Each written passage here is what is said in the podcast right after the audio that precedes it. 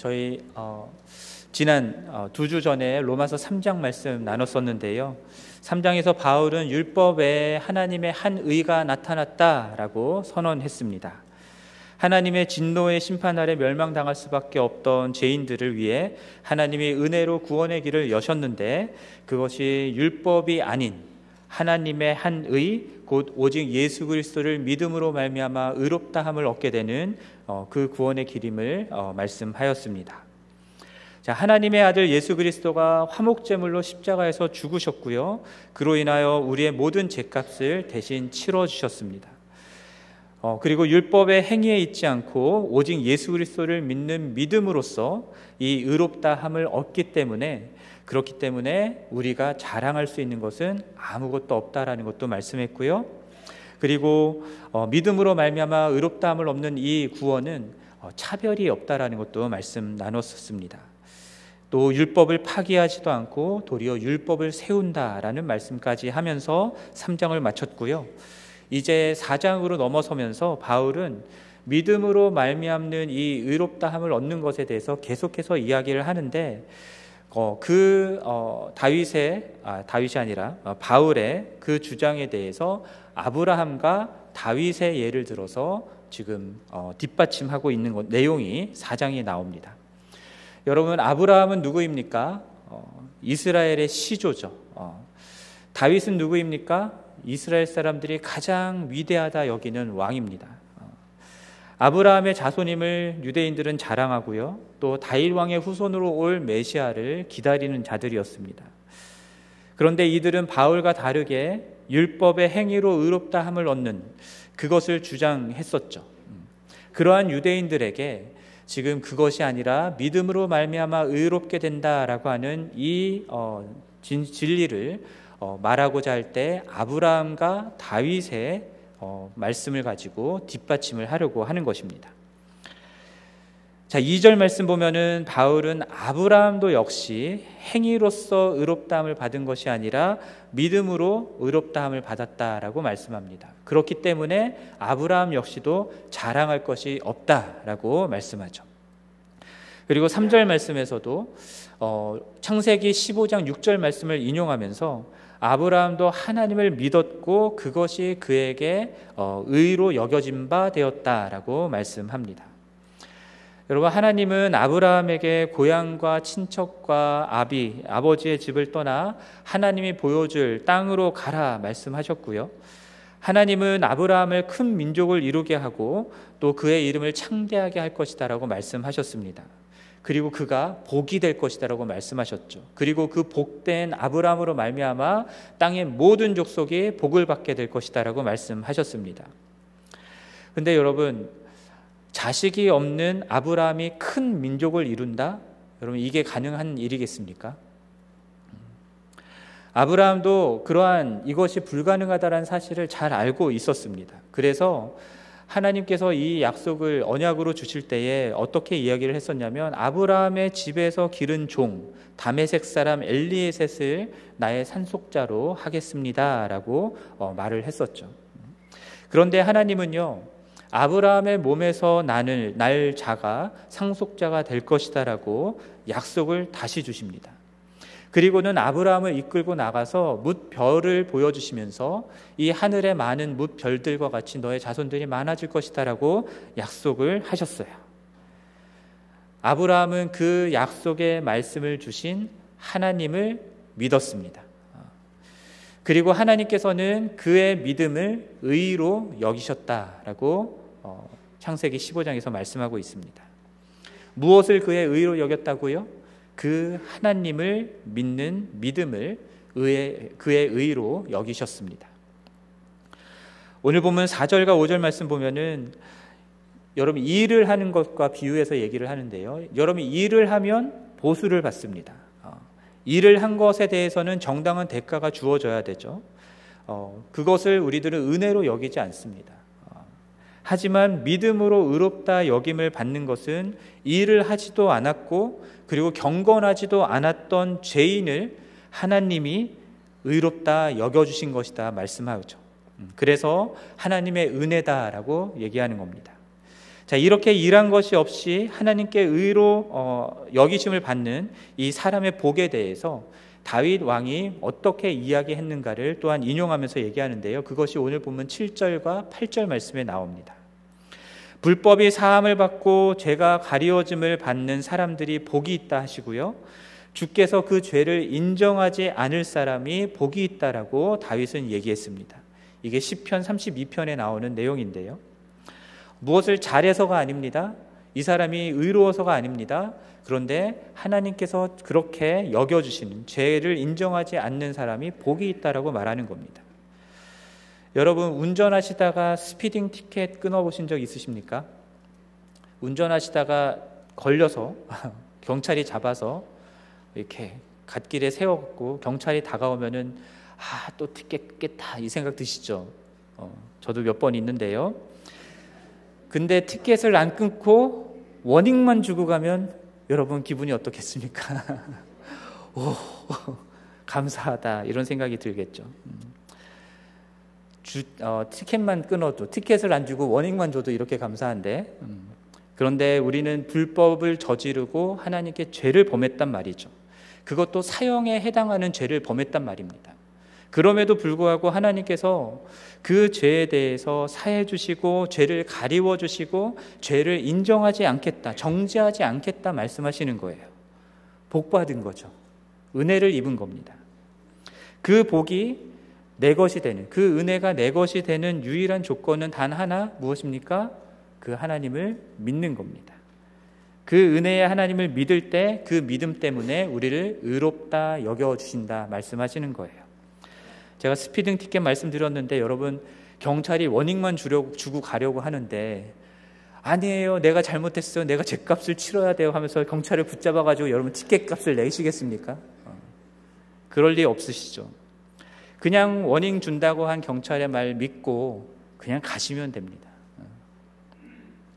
물론 하나님은 경찰이 아니시니까 이것과 정확하게 맞아 떨어지는 건 아니지만 하나님께서 죄가 없다라고 인정해 주시면 그걸로 그냥 믿고 받아들이면 된다라는 것을 말씀드리려고 이 말씀 드렸습니다. 우리가 죄를 짓지 않으려고 막 선을 행하려고 내 공로로 내 노력을 막 기울여서 하나님께 내 죄값을 갚고자 노력하는 그런 거 하지 않아도 됩니다. 그저 오직 은혜의 하나님이 우리의 죄를 사해 주시고 가리워 주시고 더 이상 정지하지 않으시겠다 하신 그 말씀을 믿으면 그러면 우리는 의롭다 여겨지는 것입니다. 바울은 아브라함이 그렇게 믿음으로 의롭다함을 받은 것을 언제 받게 됐느냐라는 질문을 던지는데요. 언제 받은 겁니까? 10절 말씀에 나오는데요. 할례 시입니까? 무할례 시입니까? 할례를 받았을 때에 받은 겁니까? 할례를 받기 전에 받은 겁니까? 할례를 받기 전에 받은 것이죠. 할례는 어, 하나님의 백성이자 유대임을 표시하는 그런 종교적이고 문화적인 상징입니다. 만약 아브라함이 할례를 받았기 때문에 어, 의롭다 여겨졌다면 할례를 받았다라고 하는 그것이 아브라함의 의의 근거가 되는 것이죠. 그러나 11절에서 말씀하는 것처럼 할례의 표를 받은 것은 할례를 받기 전에 믿음으로 의롭다함을 받은 것에 대한 확증으로 받는 겁니다. 그러니까 할례를 받기 전에 있었던 믿음으로 의롭다 된 것을 확증하는 그것이 할례라는 것이죠. 침례도 마찬가지입니다, 여러분. 저희들이 침례를 받는데 그러나 침례를 어, 받아서 구원을 받는 게 아니라 의롭다 여겨지는 것이 아니라 이미 구원을 받고 의롭다 여겨졌기 때문에 그것을 확증하는 것으로 침례를 받는 것이죠. 그렇기 때문에 할례를 받아서 유대인이 되었다고 의롭게 되는 것 아니고요. 할례를 받았다라는 것이 우리의 의의 근거가 되는 것도 아닙니다. 마찬가지로 율법인 율법은 아브라함이 믿음으로 의롭다함을 받았다라고 말하는 시점으로부터 약 500년 후에 모세를 통해서 주어진 것입니다. 아브라함은 율법을 알지도 못했고요. 그 율법을 순종하지도 당연히 못했겠죠. 없었으니까. 그럼에도 불구하고 아브라함은 의롭다함을 받았단 말이죠. 어떻게요? 하나님을 믿음으로, 은혜로 받은 것입니다. 그렇기 때문에 할례를 받고 율법을 받은 유대인들만이 이 율, 또 율법을 지켜 행하는 것으로 어, 의롭다 여겨질 수가 없다라는 거예요. 할례를 받지 않고도 또 율법을 받지 않은 이방인들조차도 의롭다함을 받을 수 있는 복을 얻게 됐는데 무엇을 통해서 믿음을 통해서 그리고 주님의 은혜로 우리들에게 주어졌다라는 겁니다. 그래서 아브라함은요 할례를 받고 율법을 받은 유대인들만의 조상이 아니다라는 거예요. 은혜의 하나님을 믿음으로 의롭다함을 받는 모든 자의 조상이 되었다라고 말씀합니다. 그러므로 14절에서 말씀하는 것처럼 율법에 속하여 율법을 지켜 행함으로만 의롭다함을 얻는다 주장했던 유대인들이 어, 만약에 유대인들만이 그렇게 어, 의롭다함을 받게 된다라면 그러면 아브라함 이스라엘의 시조인 아브라함에게 주어진 그 어, 의로 믿음으로 의롭다 했다라고 하는 그것은 다 헛것이 된다라는 거죠. 아브라함의 씨가 그의 상속자가 된다라고 약속하셨던 그 하나님의 약속도 다 파기가 된 것이다라고 이야기하고 있습니다. 따라서 오직 믿음으로 말미암아 의롭다함을 얻는 하나님의 은혜는 이스라엘에게만 제한된 것이 아니라 모든 민족에게 어, 적용되는 것입니다.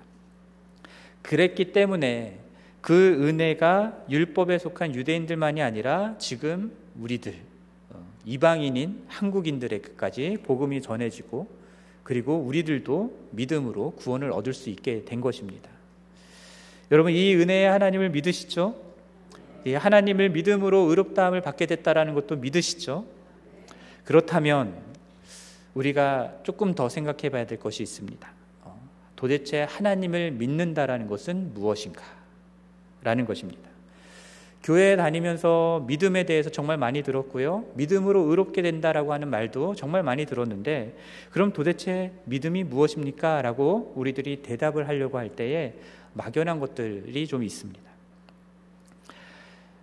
그래서 16절에, 16절까지 어, 해서 지금 바울은 할례 또는 율법의 행위가 아닌 오직 믿음으로 말미암아 의롭게 된다 함을 어, 그 아브라함과 다윗의 예를 통해서 지금 확증하면서 설명을 했는데요.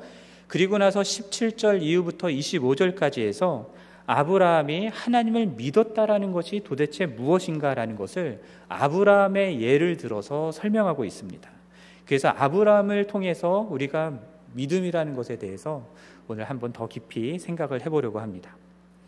17절 말씀 여러분 보시면은 창세기 17장 4절 5절 말씀이 인용된 말씀인데요. 하나님은 아브라함에게 그가 여러 민족의 아버지가 될 것이다라고 약속을 하십니다. 여러분 아브라함의 본래 이름은 무엇이었습니까? 아브람이었죠. 아브람은 존귀한 아버지, 높은 아버지라는 그런 뜻입니다.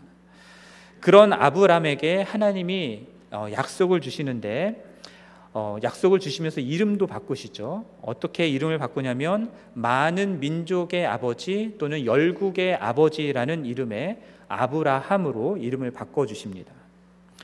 그리고 17절에서 아브라함이 믿었다라고 하는 것이 도, 무엇인지를 분명하게 얘기하고 있는데요. 그가 믿은 것은 무엇이었냐?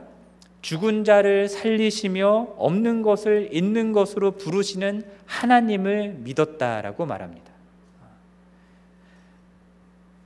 여러분 죽은 자를 살리는 것이 가능합니까? 죽은 자를 살리실 수 있으십니까, 여러분? 불가능하죠. 여러분 아무것도 없는데 제가 여기 뭐 있다고 하면 믿으시겠습니까? 만약에 아무것도 없는데 제가 여기 뭐 있다라고 계속 얘기하면 제가 거짓말하는 것이 되죠. 그런데 하나님은요 불가능한 것을 우리에게 불가능한 것을 가능케 하시는 분이시고 우리가 봤을 때는 없는 건데 있다 하시면 있게 하시는 분이다라는 것을 아브라함이 믿었다라는 겁니다. 아브라함에게는 자식이 없었죠. 아브라함이 아브라함에게 이 이름을 아브라함이라는 이름을 주셨을 때 그 언약을 맺을 때에도 아브라함에게는 자식이 없었습니다. 자식만 없었던 것이 아니라 그의 나이가 99세.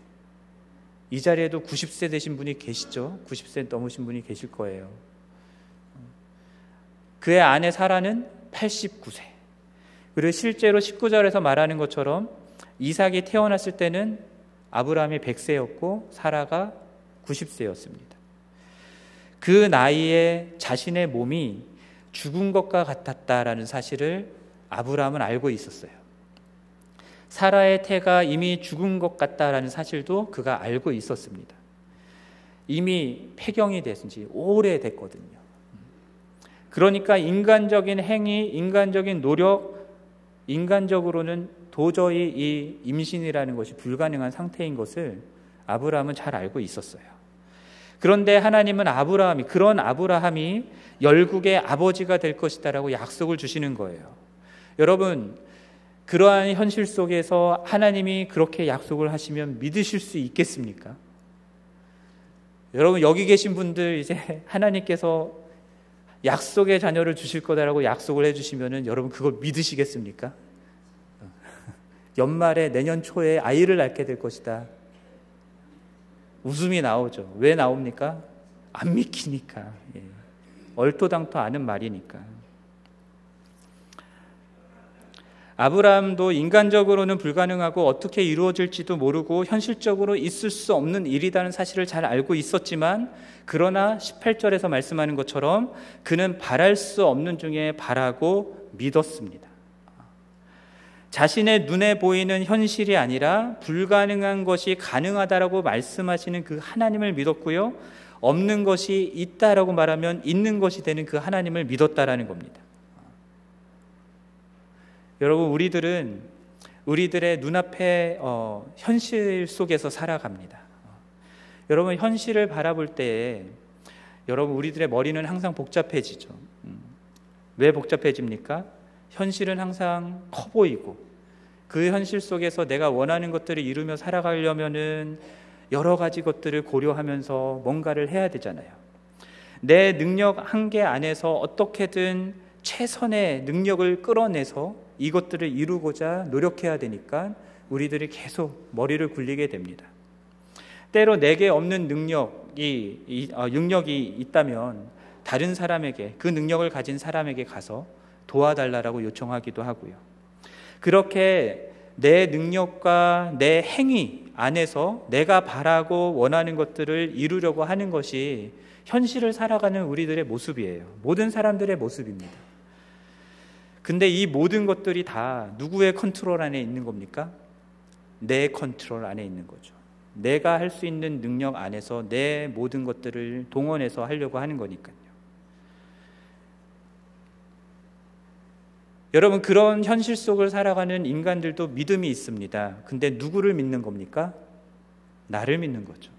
내 능력, 내 힘, 내 행위, 내 수고, 내 경험, 내 판단, 내 생각, 또는 내가 의지하는, 내가 생각하는 저 사람을 믿는 겁니다. 그런데 하나님이 말씀하시는 것, 하나님이 말씀하실 때 하나님이 말씀하시는 것은 대부분 현실적으로 어려워요. 현실적으로 불가능해요. 하나님만이 하실 수 있는 일들을 말씀하시고 하나님만이 하실 수 있는 일들을 우리들에게 약속해 주시는 경우들이 많습니다. 여러분 100세가 된 사람이 아들을 낳을 수 있다라고 하는 그런 일들을 하나님이 말씀하세요. 그렇기 때문에 하나님의 말씀이 이루어지고 하나님의 약속이 이루어지는 일에는 인간의 노력이 아무 의미가 없는 겁니다. 사람으로서는 불가능한 일을 말씀하시니까. 그것이 가능하다라고 말씀하시는 하나님을 믿을 수밖에 없는 거예요. 그 일이 이루어지는 것을 보려면 어떻게 해야 됩니까? 내가 뭔가를 이뤄서 하려고 노력하는 게 소용이 없고 그럴 이유가 없습니다. 어차피 안 되는 거니까. 그렇기 때문에 하나님을 믿을 수밖에 없는 것이죠. 만약에 그 하나님이 말씀하셨는데 하나님이 어, 하나님을 믿지 않아요? 그러면은 그 하나님의 말씀은 나에게 아무 의미가 없는 것이 돼 버리죠. 아브라함이 자신의 판단에 불가능하다라고 생각했던 그 현실 때문에 약속하신 하나님을 믿지 않았다라고 한다면 하나님이 주신 약속은 그냥 날아가 버리는 거고 하나님과 아브라함은 아무 관계가 없는 그런 사이가 됐을 겁니다. 그러나 아브라함이 그 하나님을 믿었어요. 믿었기 때문에 하나님이 약속하시고 말씀하신 대로 이루시는 것을 경험할 수 있었던 겁니다. 100세 때 아기가 태어나는 것을 경험할 수 있었던 것이죠. 인간으로선 불가능했던 일이 일어나는 것을 볼 수 있었습니다. 그 약속과 말씀이 이루어져 이삭을 갖게 되었을 뿐만 아니라 그것뿐만이 아니라 모든 믿는 자의 조상이 되는 열국의 아버지가 된다라고 하신 말씀까지 이루어지는 것을 경험할 수 있었던 거예요. 여러분 19절에서 아브라함의 믿음이 약하여지지 아니었다라고 말씀하고요. 20절에서는 믿음이 없어 하나님의 약속을 의심하지 않았다라고 말씀을 하는데요. 여러분 정말 그랬습니까? 정말 그랬습니다. 다만 아브라함은요. 하나님이 자신을 많은 민족의 조상이 되겠다라고 하셨던 그 말씀을 이루는 데 있어서 그 말씀이 이루어질 것을 믿었는데 그것을 이루는 데 있어서 그 불가능한을 이루고자 믿음의 대상을 하나님께 두고 있다가 자기 자신에게로 돌린 적이 있는 거죠. 그래서 하나님이 아니라 자기 노력으로 자기가 뭔가를 해서 그 일을 이루고자 했던 적이 있었던 겁니다. 창세기 16장에 나오는 이야기죠. 하나님의 약속을 받기는 했는데 여전히 아들이 없자 어떻게 합니까? 사라가 아브라함에게 자기의 종을 통해서 아기를 낳자라고 이야기를 합니다. 그래서 하갈을 첩으로 주게 되고요. 하갈에게서 이스마엘을 낳게 됩니다. 근데 여러분 성경을 잘 보면요. 하나님께서 아브라함에게 약속을 주실 때요. 아브라함의 몸에서 날 자가 어, 상속자가 될 것이다라고 말씀을 하셨는데 사라에게 날짜가 상속자가 될 것이다라는 말씀을 하지는 않으셨거든요. 나중에 말씀하셨어요. 그러니까는 자신의 판단에 현실적인 방법들을 고안할 수 있었을 것 같습니다. 하가를 통해서 낳는 것도 괜찮겠다라고 생각할 수 있었을 것이죠. 아니, 오히려 그게 더 현실적이고 가능한 방법이겠다라고 생각을 했을 겁니다. 그렇게 하나님의 말씀을 이루고자 했던 것이죠. 그런데 하나님의 뜻은 아브라함과 사라를 통해서 낳은 씨, 그 자손이 어, 아브라함의 상속자가 되는 것이었습니다.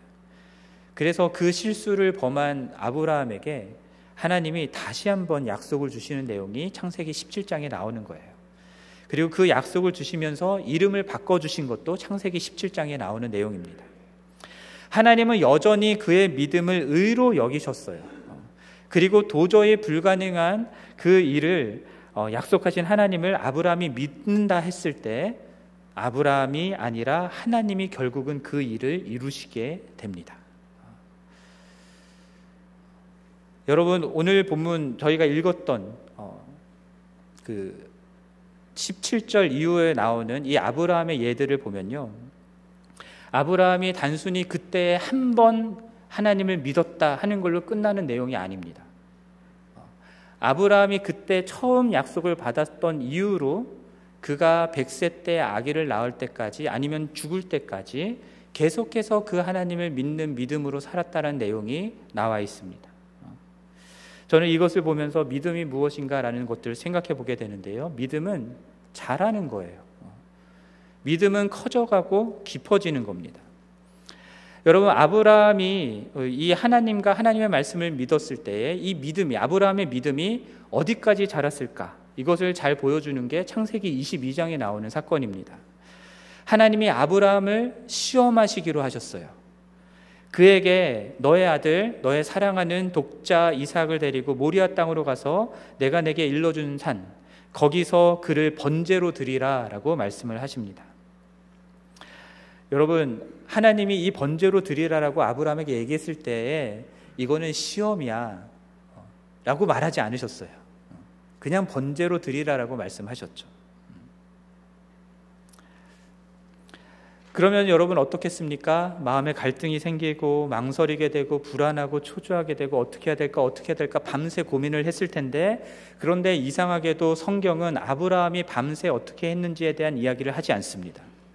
다만 그가 다음 날 아침에 일찍 일어나서 짐을 챙기고 모리아 산으로 아들과 함께 떠났다라는 것을 말씀합니다.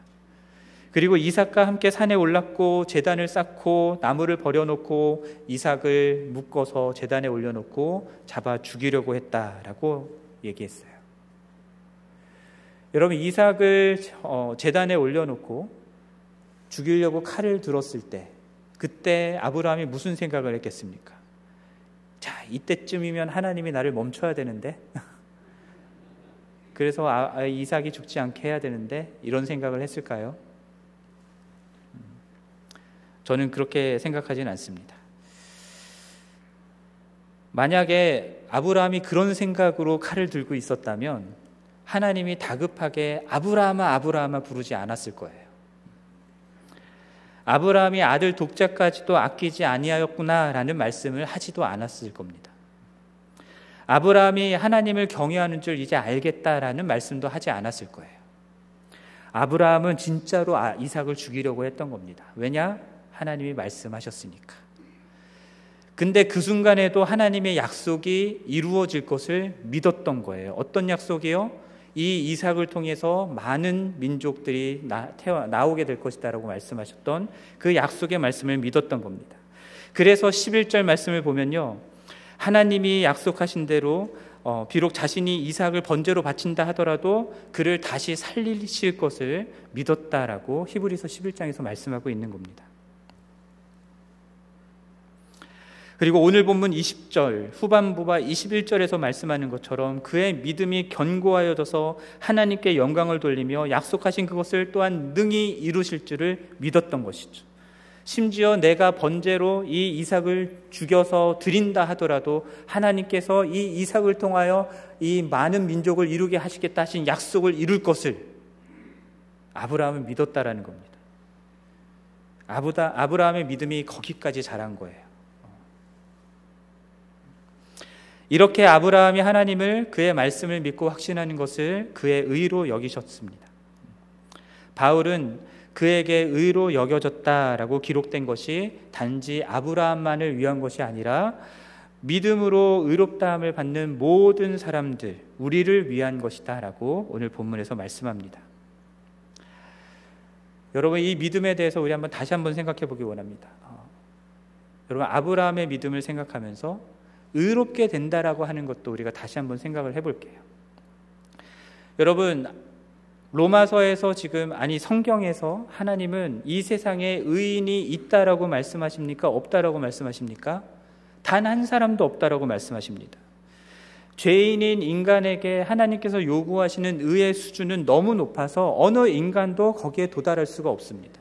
어느 인간도 율법의 행위를 통해서 그 무엇으로도 그 하나님의 요구를 들을 수, 어, 만족시킬 수가 없는 것이죠.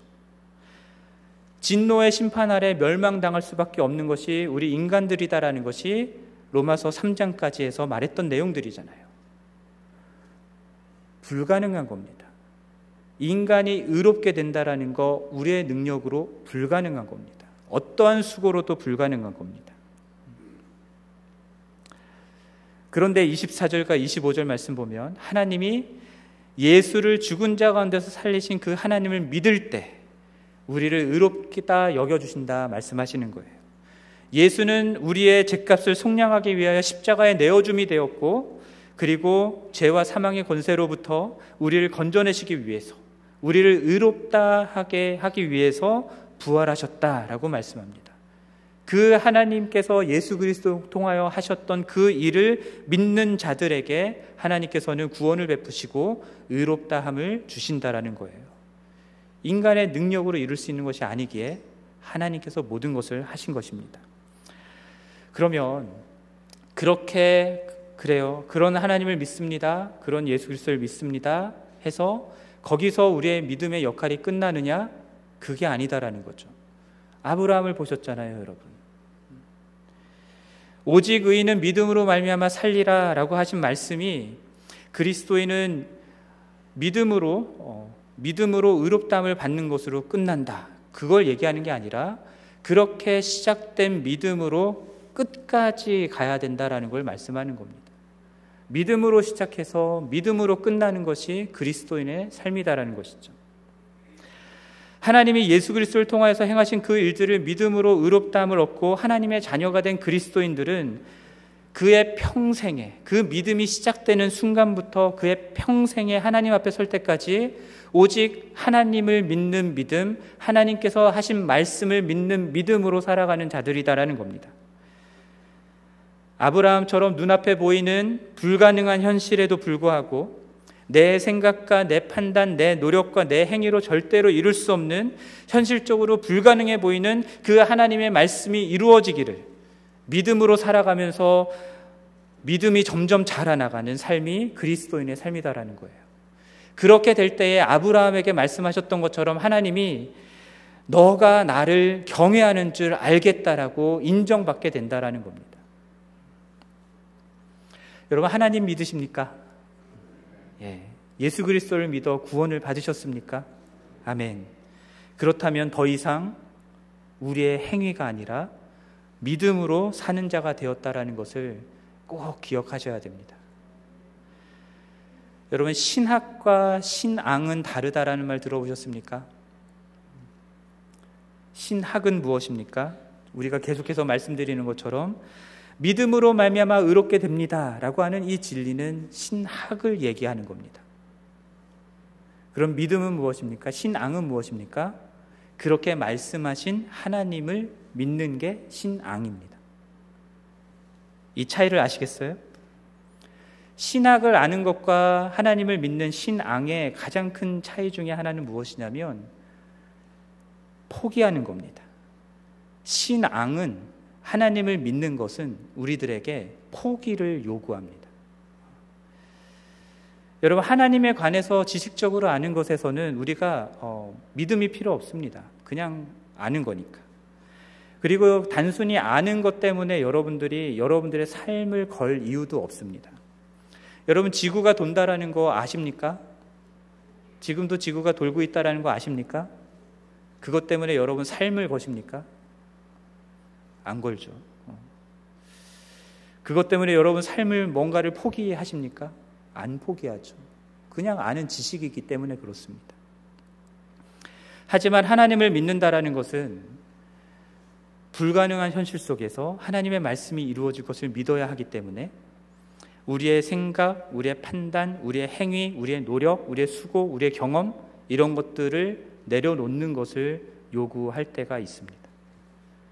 때로는 우리의 삶을 걸라고 주님께서 요구하실 때도 있습니다. 그래서 하나님을 믿고 살아가는 그리스도인의 삶은 우리의 삶을 걸어야 하는 모험이라고 얘기할 수 있습니다.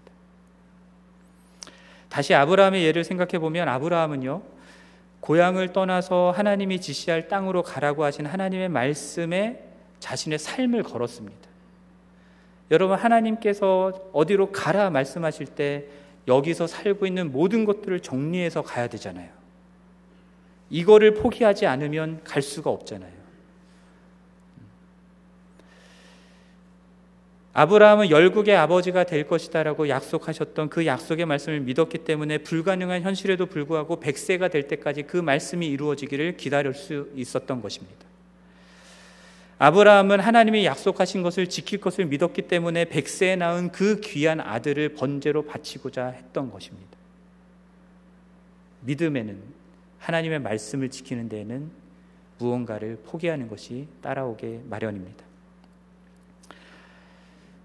우리가 신앙생활을 한다고 할 때에 신학을 아는 차원이 아니라 하나님을 믿는 것이라 말씀드렸습니다. 내가 생각하는 현실적인 구원의 길 포기해야 됩니다. 내 공로, 내 노력, 내 자격, 내 행위 내려놔야 됩니다. 하나님이 행하신 은혜로 믿음으로 말미암는 구원을 받아들여야 되는 것이죠. 그것을 받아들이려면 내 것을 내려놔야 됩니다. 현실적으로는 불가능하고 지금 내 눈에는 없는 것 같지만 하나님이 말씀하셨기 때문에 그것이 가능하다라고 믿고 그것이 있다라고 받아들이는 것 그것이 믿음이다라는 것이죠. 그러므로 여러분 우리들이 신앙생활을 하고 있습니까? 신학생활을 하고 있습니까? 신앙생활이죠. 그렇다면 여러분들이 그 하나님을 믿기 때문에 무엇을 포기하고 있는지 그 하나님의 말씀이 이루어지기 위해서 여러분의 삶 가운데 무엇을 걸고 있는지를 한번 생각해 보실 수 있었으면 좋겠습니다. 잠깐 제 얘기를 드리자면 제가 세살 때부터 교회를 다녔습니다. 만세살 때부터 누나들 손잡고 교회를 다녔습니다.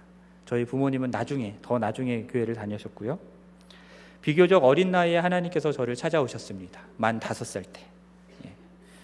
그분을 믿으며 살아가는 삶이 만 다섯 살때 시작된 거예요.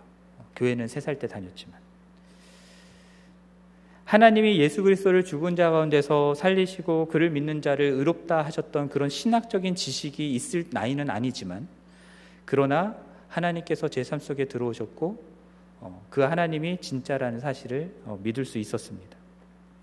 그렇게 구원받은 하나님의 자녀로서 교회에서 믿음 좋은 아이로 인정받으며 자랐어요. 여러 번 말씀드렸지만 예배 열심히 참석했고요. 기도회 참석하고 수련회 참석하고 제가 가끔 기도회를 빠지면 강현창 사람 됐네라는 말이 나올 정도로 열심히 기도회를 나갔었고요. 봉사활동도 참여하고 성경도 열심히 읽고 큐티도 열심히 하고 시키지 않아도 큐티하고 기도도 누구보다 크게 전에 한 번은 제 후배가 기도회에 들어왔는데 누가 마이크에다가 대고 소리를 지르고 있어가지고 누군가에서 봤는데 그냥 제가 마이크 대는 게 아니라 저 구석탱이에서 소리 지르면서 기도하고 있었다고 하더라고요. 그만큼 크게 기도했던 아이였습니다. 그런데 그렇게 열심히 기도회 생활했던 그렇게 신앙생활 했던 것들을 제가 나중에 돌아보니까 그것들은요, 다 제 삶의 컨트롤 안에서 할 수 있었던 것들이에요. 굳이 내 것에 어떤 것들을 포기하지 않아도, 음, 내려놓지 않아도 그냥 기꺼이 내가 좋으니까 할 수 있는 것들이었습니다. 그런데 그렇게 하면서도 교회 생활 열심히 하니까 믿음 좋다라는 얘기를 계속 들을 수 있었던 것이죠. 그런데 나이가 들어가면서 하나님을 더 많이 알아가게 되고 어, 되면서 그렇게 되면서 하나님이요 단순히 교회 생활 열심히 할 때 차원이 아니라 더 큰 믿음을 요구하시는 때가 오더라고요. 그리고 그 요구 앞에 섰을 때에 내가 진짜 하나님을 믿느냐 아니냐가 드러나더라고요. 그 중에 하나님께서 저희가 하셨던 가장 큰 요구는 어, 전에도 말씀드린 적이 있지만 그러니까 10편 20편의 20장 7 20편 7절 말씀처럼 어떤 사람은 병거 어떤 사람은 말을 의지하거니와 우리는 여호와 우리 하나님의 이름을 자랑하리로다 하셨던 이 말씀처럼 내 눈에 보이고 내 판단에 가장 현실적으로 가능해 보이는 방법들 그런 것들을 의지하지 말고 하나님 의지하면서 기다리라는 요구였습니다. 하나님의 나라와 하나님의 의를 먼저 구하면 어떻게 됩니까? 하나님께서 이 모든 것을 다 너에게 더하시리라 약속하셨던 그 말씀을 믿고 재정이 아니라 사람이 아니라 먹고 사는 문제, 진로의 문제, 모든 것들을 다 하나님만 의지해서 살라는 요구였습니다.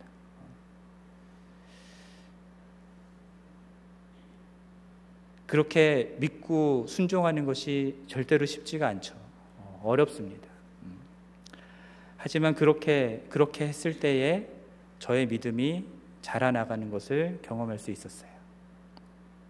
그렇게 했을 때에 하나님께서만이 하실 수 있는 내 생각으로는 불가능한 일인데 하나님께서만이 하실 수 있다라고 하는 일들이 삶 가운데 일어나는 점점 더 많이 일어나는 일들이 생겼습니다.